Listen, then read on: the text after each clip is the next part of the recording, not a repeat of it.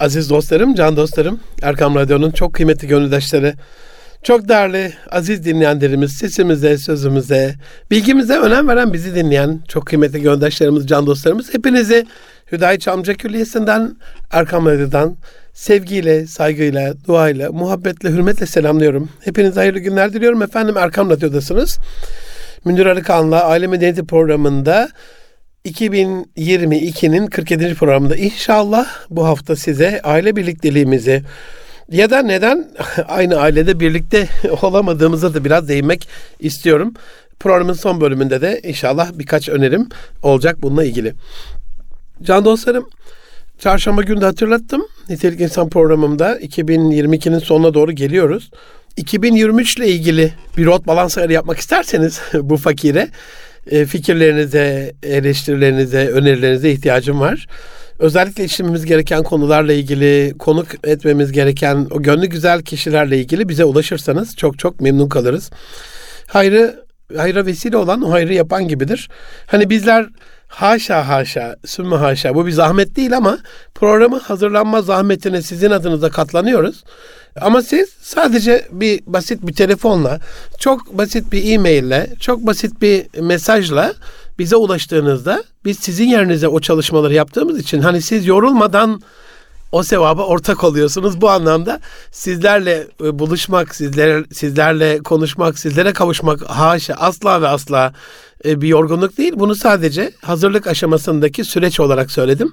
Yani o bütün hazırlıklara, e, çalışmalara, çabalara girmek sizin basit bir telefonunuzla bize yön verebiliyorsunuz. Bu da herhalde çok cazip bir sevap olsa gerek. Bekliyoruz efendim. Can dostlarım bize ulaşmak isterseniz aile medeniyeti et erkamradyo.com e-mail adresi et müdür erkam ve et erkam radyo twitter adresleri elimize amade. Bu hafta aile birlikteliği ile alakalı birlikte miyiz yoksa mesafeler mi var aramızda aynı odada, aynı yatak odasında, aynı evde, aynı sofrada? Aynı şirkette, aynı toplumda, aynı ülkede, aynı şehirde, aynı apartmanda arasında korkunç mesafeler olan insanlara mı döndük? Bununla ilgili biraz hasbihal etmek istiyorum. Çarşamba günü Nitelikli İnsan programında bahsettim. Bağ kurmanın önemini anlatmıştım. Hayat kalitemiz, bağ kurma kalitemizle doğru orantılıydı. Kaliteli bağlar kurdukça kaliteli bir hayata e, adım atıyorduk. Ya da kaliteli hayat, kaliteli bağ kurma oranımızda doğru orantılı olarak artıyordu. Biz şu anda bağ kurmuyoruz artık birbirimizle. Yani sosyal bir sanal bağımız var. Sanal sosyallik bağ diyorum ben buna. Wi-Fi bağlar kuruyoruz internet üzerinden. Bu da zaten gözle görünür, elle tutulur bir gongul bağı değil. Yüzeysel e, bir bağ. Kısa süreli bir bağ. Bugün gittiğimiz bir kafeteryanın, otelin, e, kurumun Wi-Fi'den bağlanıyoruz. Öbür gün başka bir ağ protokolü üzerinden. Dolayısıyla süreklilik ve sürdürülebilirliği de yok. Bugün orada, yarın orada. Peki ben asıl soruyu sorayım yani günün sorusunu. Kaliteli bir bağ kurmadan aile birlikleri nasıl oluşacak? Bağ kurmadan anlam bütünlüğü nasıl kurulacak? En önemlisi bu bağ kurmadan kuşaktan kuşağa biz kültürümüzü, kadim değerlerimizi, medeniyetimizin omurgasını, kültürü, dili, dini, inancı nasıl aksettireceğiz, nasıl nakledeceğiz, nasıl nakşedeceğiz gelecek kuşaklara? Aynı ev içerisinde çocuklarımıza bile bu aile birlikteliği içerisinde kaliteli e, etkileşimi sağlayamıyorsak ve bu bağ kuramıyorsak acaba geleceğimiz nasıl olacak? Aziz dostlarım, adiyet dediğimiz şey bugün iş dünyasının en büyük sorunlarından bir tanesi. Ama iş dünyası bunu parasal çıkarları zarar gördüğü için seminerlere dönüştürmüş, kitaplara dönüştürmüş, podcastlere dönüştürmüş.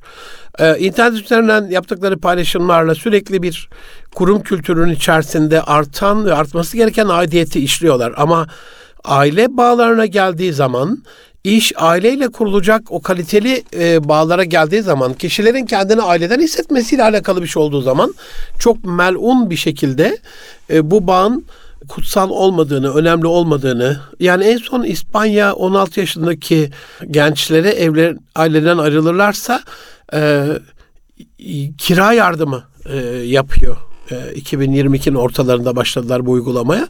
E, dolayısıyla çocuklarımızı sokağa çağıran, özgürlük narası adı altında fuhşiyata çağıran, çirkefliğe çağıran, kendisi, kendisi olmakla alakalı o kılıfın altında bencilliğe çağıran e, egoist, bencil, banal, sanal bir gelecek inşa etmeye çalışıyorlar. Aidiyet güzel bir şey değilse ki güzel bir şey bizce bir kişinin annesine, babasına, ailesine olan aidiyeti de kutsal olmak zorunda. Şirketine olan aidiyeti de kutsal olmak zorunda. Vatanına olan aidiyeti de kutsal olmak zorunda. Bunu ben hani kutsamak adına söylemiyorum. İhanet etmemesi gerektiği anlamına söylüyorum. Tabii ki bir insan bir şirketten ayrıldığında öbür bir şirkete gidebilir profesyonellik gereği. Ama zarar vermek sizin önceki çatı şirkete bu bağı yeni bağlar kurabilme alışkanlığına dönüştürdüğünde eskileri yıkmadan, kopartmadan, imha etmeden yaptığında anlam kazanır. Dolayısıyla aziz dostlarım aidiyet kendini kendine başka bir varlığa, kuruma, gruba mensup ve ait hissetme duygusuysa bu modern iş dünyasının kurumlardaki çalışanları aidiyet ruhu kazandırmak adına birbirine bağlama çabasının aynısının evlerde de bizi, sokaklarda da bizi birbirine bağlama, bu vatanda, bu cennet vatanda da vatandaşlar olarak bizi birbirimize bağlama faaliyetine dönüşmesi gerekiyor. Ama bakıyorsunuz sosyal medyada herkes birbiriyle kanlı bıçaklı. Bakıyorsunuz sosyal medyada herkes birbiriyle kavgalı. Bakıyorsunuz sosyal medyada aynı sınıf içerisinde bir ülküdaş, ülkü birlikleri bile sağlanamamışlar okulda öğrencilerin, şirkette çalışanların, ülkede vatandaşların e, nasıl bir aidiyete sahip olduklarının kalitesine baktığımızda bu kalite yoksunluğu ailede olsa aileyi mahvediyor. Ee, okulda olsa işte şu anda mevcut okulların durumunu konuşmamıza bile gerek yok. Şirkette olduğunda da hani takımda olduğunda yani futbol çok böyle göz önünde olduğu için oradan bir örnek vereyim e, izlemememe rağmen hani takımdaşların kendi içinde aidiyetleri olmadığında sonucun nasıl kötü bir hale geldiğini hatta şu anda da sosyal medyada çok konuşuluyor. Meşhur bir İspanyol e, futbolcunun takımdaşlarıyla olan iletişimsizliği, onlarla konuşamaması, onların bunu reddetmesi çok böyle fenomen bir e, yıldız futbolcunun sevilmemesinin sonuçlarını ee, belki de bu Dünya Kupası'nda bütün şeyler görmüş olacak. Ben izlemiyorum. Yanlış anlamayın. Ama sosyal medyada takip ettiğim kadarıyla birkaç e, arkadaşlarıyla antrenmanda arkadaşların onu itmesini, yüzüne bakmamasını, onun e, bağ kurmaya çalıştığında da kabul görmemesini izlediğim için e, söylüyorum. Aziz dostlarım bu aile birlikleriyle alakalı eski zamanlarımıza bir bakalım. Eskimeyen zamanlar Rahmetli babam öyle derdi. Eski yazı demeyin yavrum eskimez yazı, eskimeyen yazı derdi. Aynen öyle. Eskimeyen eskimizde, eskimez eskimizde aynı evde doğulurdu, aynı evde büyünürdü, aynı evde yenir, içilir. Yer sofrasında bütün ısım akraba e, bir arada bereket içerisinde beslenirdi. Aynı ortamda öğrenirdi. Zaten çok kıttı yani ilim sahibi olan alimler.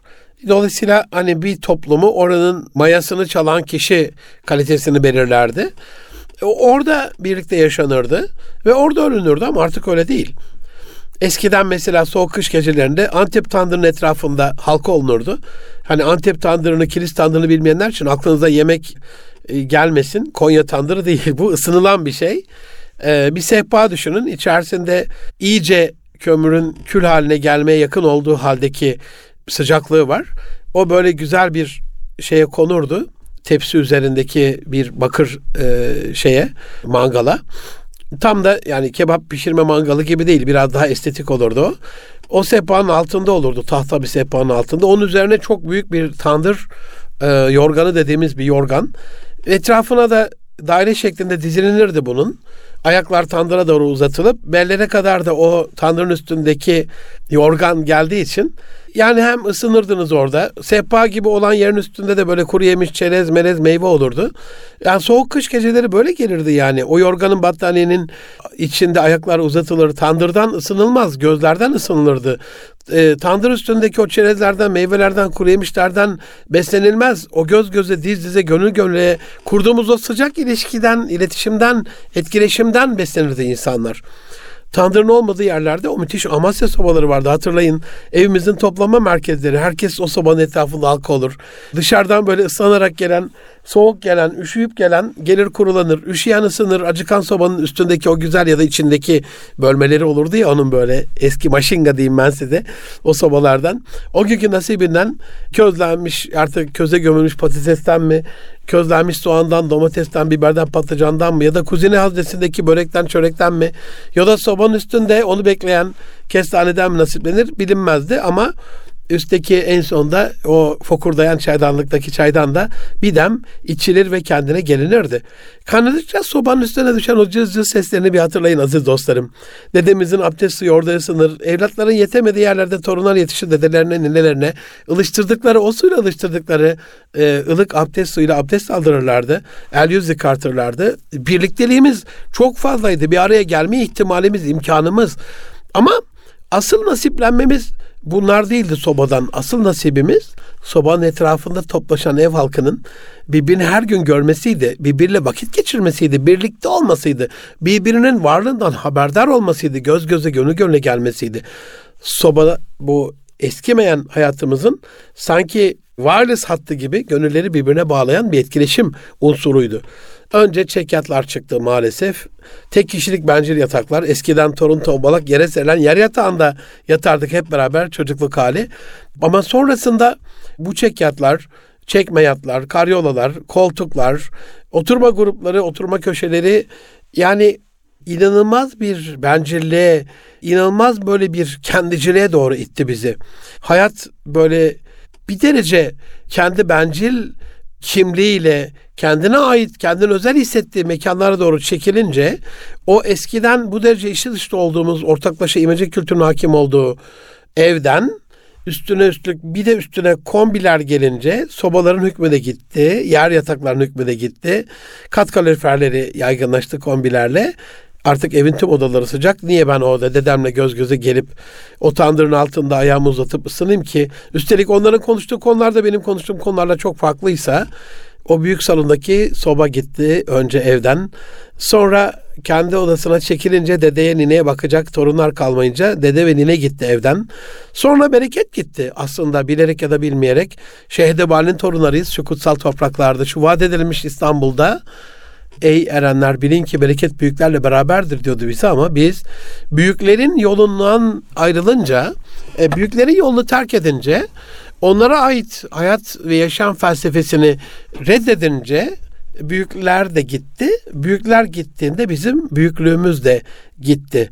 Küçüldü hayatımız, etkimiz. Aziz dostlarım, aynı oda içerisinde buz kesen, kalpleri ısıtmaz oldu üstelik kombiler. Eskiden aynı odanın içerisinde birbirimizin gözüne bakarak rot balans yapılırdı, anlaşılırdı. Dede ya da baba bir bir şey söylemezdi. Çok fazla konuşulmazdı. Öyle yüksek sesi çıkmazdı zaten. Bir bakış her şeye yeterdi. İstersen anlama yani sıkıysa ama hani göz göze gelmemek diye bir şey var şimdi. Gözünü kaçırmak var. Gönül gönüle, gonguli gongule olmamak var. Aynı mekanı paylaşmayan kişiler ortak bir yaşam tarzını nasıl geliştirecekler diye sormak istiyorum size. Eskiden ortak hayatın o bizim kadim medeniyetimizdeki imece kültürü, işbirliğine dayanan, yardımlaşmaya dayanan yani şimdi komşular birbiriyle kaynaşamıyor. Ya diyorum ki ablalar ortak bir faaliyetiniz yok ki. Hani bir cuma sohbetinde yüz görümlük bir araya gelmeniz ortak bir faaliyet değil. Eskiden salçanızı beraber yapardınız, bulgurunuzu beraber kaynatırdınız, yemeklerinizi beraber pişirirdiniz, temizliğinizi beraber yapardınız, halıları beraber yıkardınız. Çamaşırları bile beraber yıkardınız yani. Bugün Kütahya'ya gidin. Hala Kütahya'nın böyle kaleye doğru o çıkarken e, eski geleneksel evlerinde tırtıklı çamaşır yıkama tahtaları vardır. E, biraz da geniş bir mekandır böyle neden? Konu komşu beraber gelip çamaşır günde birlikte çamaşır yıkayabilmek için yani. Onun için hani teknolojinin bu kadar çok hızlı gelişmesi bize sunduğu sınırsız alternatifler maalesef bizi sınırlandırdı daha çok. Bizi kısıtladı. Daha zengin bir hayatımız varken daha bencil bir hayata sevk etti bizi. Aynı mekanda yiyen, oturan, konuşan e, insanlar o mekana ruh katardı. Mekan o insanlarla şereflenirdi. Bir ortak tarihi miras oluşurdu. Mekana can gelirdi ama sonra herkes kendi başının çaresine bakıp çekildiğinde, sıvıştığında, herkes çil yavrusu gibi dağıldığında mekan yalnız ve sahipsiz kaldı. Şerefül mekan bil mekiniyi burada hatırlatmak isterim Mustafa Efendimiz Aleyhisselam'ın o güzel ve ciz sözünü mekanların şerefi sakinlerine gelir. Sakinler sükunet bulmadı bu çekilmeyle. O eskimeyen eski hayat tarzımızda kültürel hayatımızı renklendiren en önemli etken aile büyüklerinin böyle gözlerinden girdiğimiz eskilerin tarihi internet sayfalarıydı. Aile tarihimizde, geçmişimizde, geçmiş savaş anekdotları, hanekleri, hatıralarıydı Antep ağzıyla. Ama o gözlerin içine girme, göz göze gelme, gözden gönüle giden o bağı kurma yok olduğu için onların bizi gözlü, gözleri gibi bakıp büyüttüğü dönemde maalesef son 30 yıldan beri tarih oldu. Yaşatan aileler e, söz meclisten dışarı onlara selam olsun. Aziz dostlarım sonuçta bu yaşanılan eski dönemdeki bu ortak faaliyetler bir ortaklık kültürü de oluşturuyordu. Şimdi ya köpekler duygusal bunalıma giriyor. Alınmasın diye ona masada yer verin diyen bu şefkat ve merhamet abidesi insanlar sözüm ona. Yunusları, balinaları soğuk sularda, buzlarda sıkışan kurtarmak için dünyanın bütün kaynaklarını sefer eden bu sözüm ona merhamet ve şefkat abideleri e, anneyi, babayı, dedeyi, nineyi sofrasından neden kovduğu incelememiz gerekiyor. Bunu anlayabilmiş değiliz. Hayvanlara empati, ondan sonra doğaya sempati, insanlara yallah haydi. Bu çok çok değerli bir şey değil. En azından bir ikiyüzlük olarak görüyorum ben bunu. Bir insanın kendisini bir aileye ait hissetmesi için aileyle aynı değerleri paylaşması gerekiyor. Yani bu ol, olmazsa olmaz bir şart. Bugün ailesinde hem değerler yozlaştı hem farklılaştı. Ve az da olsa tek tük bu değerlerin paylaşımı yok denecek kadar azaldı. Biz azalttık bunu. Ailesine bu konuda bir tavsiyede bulunmak isterim. Ailesini eğlencesine mahrum bırakan kaybeder. Dolayısıyla nüktedanlık aşırı gevzelik demek değil. Eskiler böyle tadında neşelendiren, tadında böyle espri yapan, tadında güzel şeylerle meşgul eden, terapi derecesinde insanları rahatlatan, güldüren, dinlendiren, düşündüren bir hayat tarzına e, sahiplerdi. Evlerimiz bizim mezarlarımız değil. Orada da canlı cap canlı bir hayat olduğunu e, göstermeliyiz. E, çocuklarımıza, eşlerimize. Bunu din adına yaptığımızda da yani çok böyle asık surat bir hayat. Bilmiyorum nasıl geçer psikolojik olarak dumura uğramış e, bir ev halkıyla. En azından mütebessim olmakla alakalı. Arada böyle güzel hatıralar oluşturmak adına çocukları da işin içine katarak bir paylaşım, bir etkileşim ortamı oluşturmamız gerekiyor. Pozitif psikolojide can dostlarım çocuklarımız yürümeye başladığında muhakkak yapabilecekleri kadar az da olsa onlara iş verilmesi tavsiye edilir. Yani götüreceği bir şey, her zaman mutfaktan alacağı bir şey, odasına götüreceği bir şey, oyuncağıyla alakalı bir şey. Ailede işlerin ortaklaşa yürüdüğünü çocuğun erken yaşta deneyimlemesi gerekiyor çünkü. Bu anlamda ortak faaliyetler aile yükünü azalttığı için eskiden hani mesela sofrayı düşünün beraber kurulurdu değil mi? Ve hep birlikte kaldırılırdı. Dolayısıyla sofranın beraber kurulduğu, hep birlikte kaldırıldığı bir aile ortamında çocuklar o bütünün parçaları olduğunu idrak ederler. Baba kazanır, anne hazırlar ve ailede ayrı ayrı vakitlerde odalarda yemekler yenirse aidiyet kurulamaz ne diyorlar? Bugünün modern psikologları, koçları, çalışanlarınızın iş dışında da bir araya gelecekleri ortamlar oluşturarak onların aidiyetlerini artırın diyorlar. Neden? Birliktelikler arttıkça mesela seyahatler yapın diyorlar. Mesela sosyal somuk faaliyetleri yapın diyorlar. Mesela şehir dışı programlar yapın. Outdoor etkinlikler yapın diyorlar. Neden? Çünkü birliktelik arttığında gongulden gongullelik de artıyor. Şöyle örnek vereyim. Mesela istatistiki veriler var bu konuyla alakalı bilimsel. Hakimlerin avukat ya da savcıların avukat hanımlarla evlendiğine dair. Neden? Yani e, hakimler, e, savcılar ondan sonra bir miktar daha ileri yaşta oluyorlar ve diyelim 30 ya 32 yaş, 35 yaş neyse artık nerede evleniyorlarsa ve gelen yeni avukat hanımefendiler tam evlilik çağında onlar da evlenmek istiyor. Hani göz göze gönül gönüle e, evleniyorlar. Neden? Doktorların hemşireler evlendiğiyle alakalı elimizde bilimsel bir veri var. Bu aynı şekilde yani gözden ırak olan gongulden de ırak oluyor ya. Dolayısıyla birliktelik şansını artırmak gerekiyor. Ziyaretler, kutlamalar, tebrikler, teşekkürler, sebepsiz yere tak kapı, hu komşu, kapı çalmalar, yapabileceğimiz kadar çok yeni bağ kurmaya ilişkin, e, bağlantı kurmaya ilişkin faaliyetler bu birlikteliği artırdığında, aile kalitemiz de sosyal kalitemiz de artmış olacak. E, tarihin bilinmeyen ortak bir inanca sahip olmayan, ortak bir değer etrafında toplanmayan ailelere baktığımızda bunların çok uzun yaşamadıklarını görüyoruz. Kökü olmayan bir ailenin ayakta ve hayatta kalmadığını düşünüyoruz. Dolayısıyla yedi ceddi saymak diye bir şey vardı değil mi eskiden? insanın yedi ceddini bilmesiyle alakalı bir şey var değil mi? Şimdi mesela babamızı, dedemizi, belki onun babasını bir miktar sayabiliriz ama çocuklarımız aile tarihini bilmekten çok uzaklar. Eğitim bu konuda ailenin en önemli unsurlarından bir tanesi. Aile mürebbiyeleri eskiden anne baba kadar etkili ve etkiliydi. Süt annelikleri vardı. Onlar da anne kadar etkiliydi ama şimdi kreşler, anaokulları, bakıcı dadılar, mürebbiye yerine bizimle yatıp kalkan, bizden olan, bizim kültürümüzü nakşedecek olan mürebbiyeler yerine paralı dadılar, yabancı dadılar ve şimdi o eskinin tadını vermiyor. Ben Arap kardeşlerimizle alakalı hani kuvvetli Dubai'de çalışan bir kişi olarak yakinen gördüğüm bir gerçeği hakikati size paylaşmak isterim. Yüksek bedellerle bir yaşam standardı kurup kendilerine çok lüks ve israfa dayalı bir hayat içerisinde yaşarken e, çocuklarına ayrı ayrı konularda dadılar tutan mesela şoförü farklı birisidir okuldan alır getirir. İşte yemeğini yapan farklı birisidir. Ona bakan bebeklik çağında farklı birisidir. Evi toplayan farklı birisidir. Yani bir evde 6, 7, 8, 10 tane e, şey olabilir yardımcı.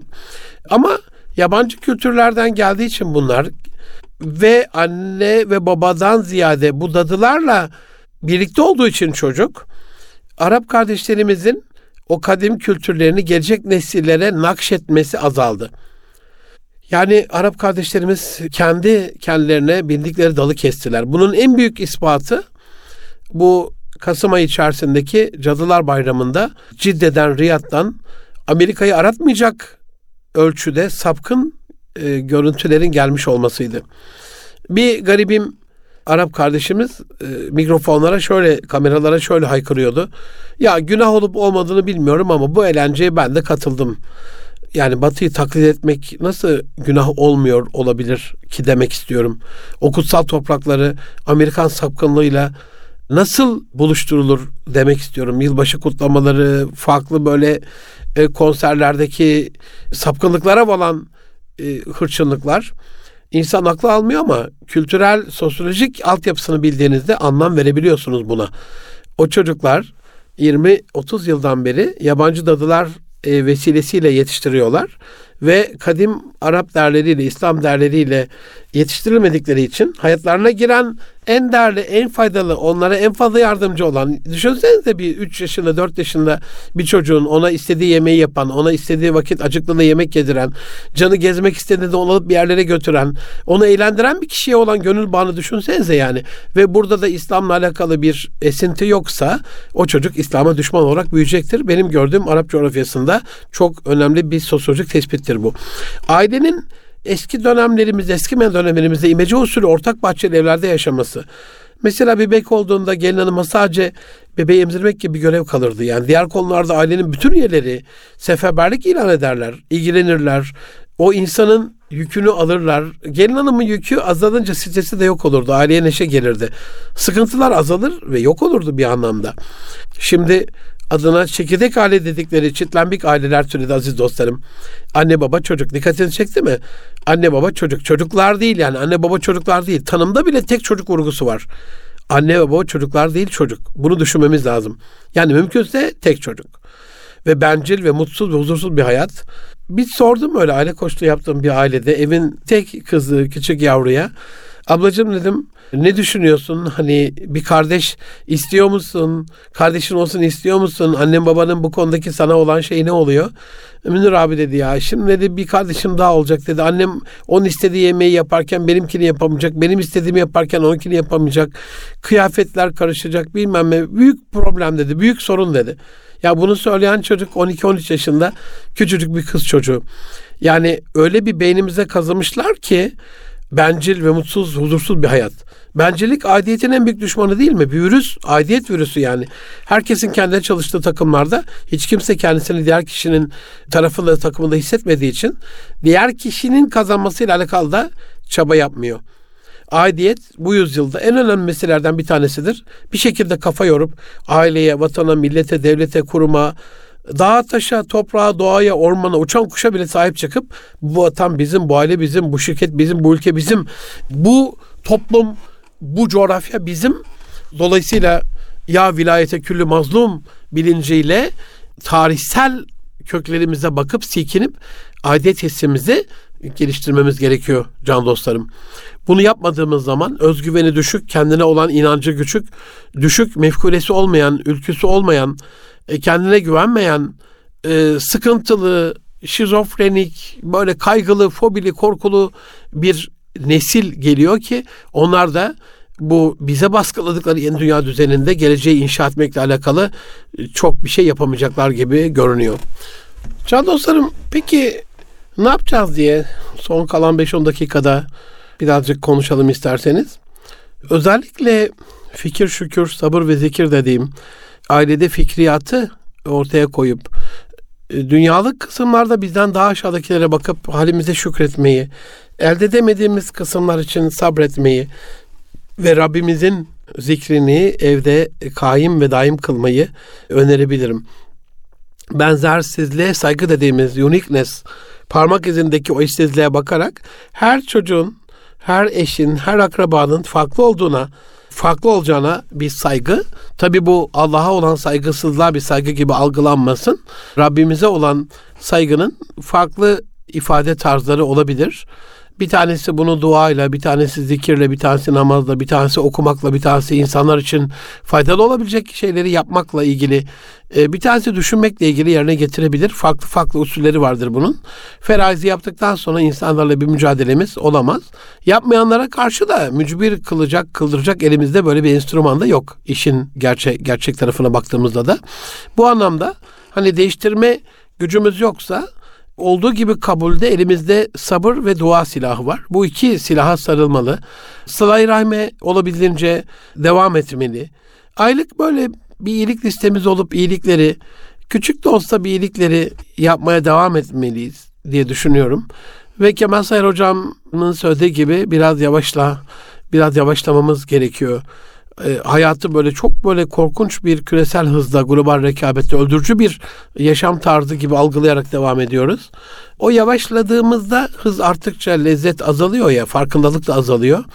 O zaman böyle Hani biz bir yere ziyaret bile bir hızlandıran bir şeyde yaşıyoruz yani. Hadi hadi hadi yetişelim gidelim falan. Hemen yoldan geçerken bir yerden bir hazır bir şey kaparak götürüyoruz. Halbuki el yapımı hediyelerle hani bir ev yapımı bir börek açtım sana demek mesela. Ya da ya 3-4 aydan beri uğraşıyorum bu saksıdaki çiçek senin için. Ya da bunu kendi elimle boyadım dediğimiz bir ahşap kutu. Evde elde yapılmış bir takı ne kadar önemli bir şey. Yani senin için bir vakit harcadım, emek verdim, yürek özettim. Biraz yavaşlamamız gerekiyor. Yani fast food dediğimiz hızlı beslenme, fast life yani fast communication bu, bu hızların hiçbiri bize kalite getirmedi aziz dostlarım. Yani hızlı beslendik bizi aşırı şişmanlaştırdı hızlı yaşadık. Bizi erken yaşta öldürüyor türlü türlü sağlık sorunlarıyla. Hızlı iletişime geçtik ama kalite burada düştü. Farkındalığı yakalayamadık. Anda olamadık her şeyden evvel. Onun için aile içerisinde eğer bu etkileşime, iletişime, birlikteliğe, aidiyete e, önem veriyorsak bırakın aileniz bir şeyinizi değiştirsin. inatlaşmayın yani. Ailenizin bir özelliğinizi değiştirme hakkı olsun. Öfke yerine sabır ve sevgiyle yaklaşmak.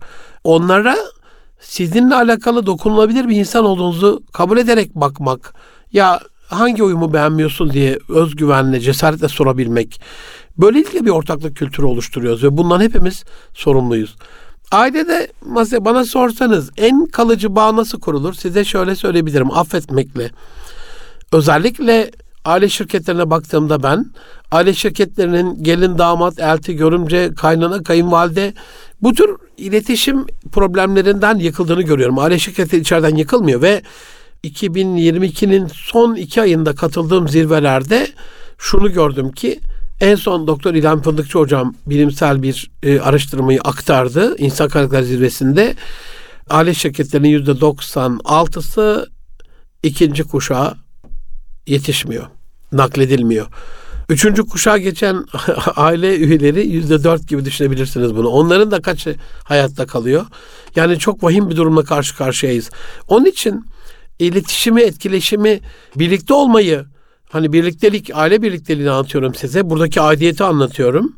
Biraz sabreden, biraz affeden, biraz olduğu gibi kabul eden, biraz problem odaklı değil, çözüm odaklı bir aile haline geldiğimizde, biraz onları seven, onlara yürek özeten, fedakarlık yapan bir aile olduğumuzda, her zorluğun içinde birkaç kolaylığın olduğunu unutmayarak araştırıp o zorlukları bulup insanları o zorluk havuzundan, kuyusundan çıkarttığımızda gönüllerine giriyoruz.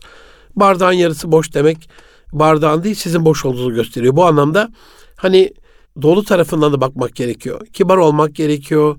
Naziklik, nezaket yani rakik bir gönle, ince bir gönle sahip olmak yani. Fazlan galizal kalp diye kaba ve katı yürekli olmamakla ilgili bir şey. Çünkü bunu Allah sevmiyor yani. Hatta Resulullah sallallahu aleyhi ve selleme eğer kaba ve katı yürekli olsaydın etrafından lafadu min etrafından dağılır giderlerdi diyor senin etrafından Muhammed'im. Yani Muhammed sallallahu aleyhi ve selleme hitaben söylenen bir cümle içerisinde iyi ki diyor Allah'ın rahmeti sebebiyle onlara yumuşak ve nazik davrandın. Kaba ve katı olsaydın etrafından dağılıp giderlerdi. Dolayısıyla hani Müslüman kibar olacak ya. Yani Müslüman aziz dostlar ya ben kimim benim ne haddime Müslümanın tanımını yapmak ama acizane hani şuraca bir katkı olması ya da daha önemli muradım yanlışsa dostlarımızı bizi düzeltmesi adına ya Müslümanın benim zihnimde bir tanımı var. Müslüman insanlara kendini kötü hissettirmeyen kişidir bulunduğu çevrede, yaşadığı çevrede, ait olduğu aile içerisinde, girdiği sınıfta, çalıştığı şirkette, yürüdüğü yolda, kaldığı apartmanda, yaşadığı şu toplum içerisinde insanlara kendini kötü hissettirmeyen gönüldaşlara selam olsun. Bu ne güzel bir insanlıktır yani. İz öyle bırakılıyor. Kul hakkına karşı duyarlı olmakla bırakılıyor. Yani hafızsak yüksek sesle bağıra çağıra Kur'an okumanın bir anlamı var mı? Hıfzımızı e, insanların beynine nakşederek, uykulardan uyandırarak, hastayı rahatsız ederek, o anda onu dinlemek istemeyenin kulağını taciz ederek kul hakkına duyarlı bir hayat. Ve bunu yapmadığımızda, insanlara sıkıntı verdiğimizde mutlaka bize de sıkıntı verecek biri o an yaratılıyor. Şükretmek. Yani vale in şekertum la ezidennekum. Yani bu bu inanılmaz bir matematik yani şükrederseniz artırırım bu kadar basit. Vale in kefertum peki o zaman Nankörlük yaparsak ne olur peki? İnne azabe değil. Yani nimeti kısarım demiyor bakın azabım çok şiddetlidir diyor. Bir korkunç bir uyarı var burada. Bir tehdit var burada. Aman ha diyor. Şükürdar olun kullarım nankörlük yapmayın. Küfretmeyin. Küfran nimet yapmayın. Ya ben bakıyorum. Ya mutlu olan, mutmain olan, tatmin olan insan yok aziz dostlarım ya, canlarım ya. Yani herkes bir kademe üstünde, bir kademe yükseğinde, bir kademe kalitelisinde, bir kademe daha iyisinde. Halbuki mutluluk nedir biliyor musunuz ailede? Eşinizi olduğu gibi kabul edebilirseniz, çocuğunuzu olduğu gibi kabul edebilirseniz, kayınvalidenizi, kayınpederinizi, gelinizi, görümcenizi, damadınızı, eltinizi, kayınbiraderinizi olduğu gibi kabul edebilirseniz ve daha büyük bir sır söyleyeyim size, olduğu gibi kabul ederken onlar için savcı ve yargıç olmadan onların avukatı olursanız adam 50 tane cana kıymış katil ondan sonra mahkemede artık idam edecek son duruşma yapılıyor.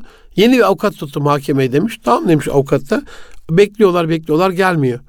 Ondan sonra ne olur diyormuş hakimeye. Beş dakika daha bekleyelim. Ya hakime en sonunda kızmış. Ne söyleyecek ki zaten demiş. 50 tane cana kıydıktan sonra bir avukat. mahkum böyle boynu bükmüş hakim ben de onu çok merak ediyorum demiş. Yani ne söyleyecek? Aynen böyle.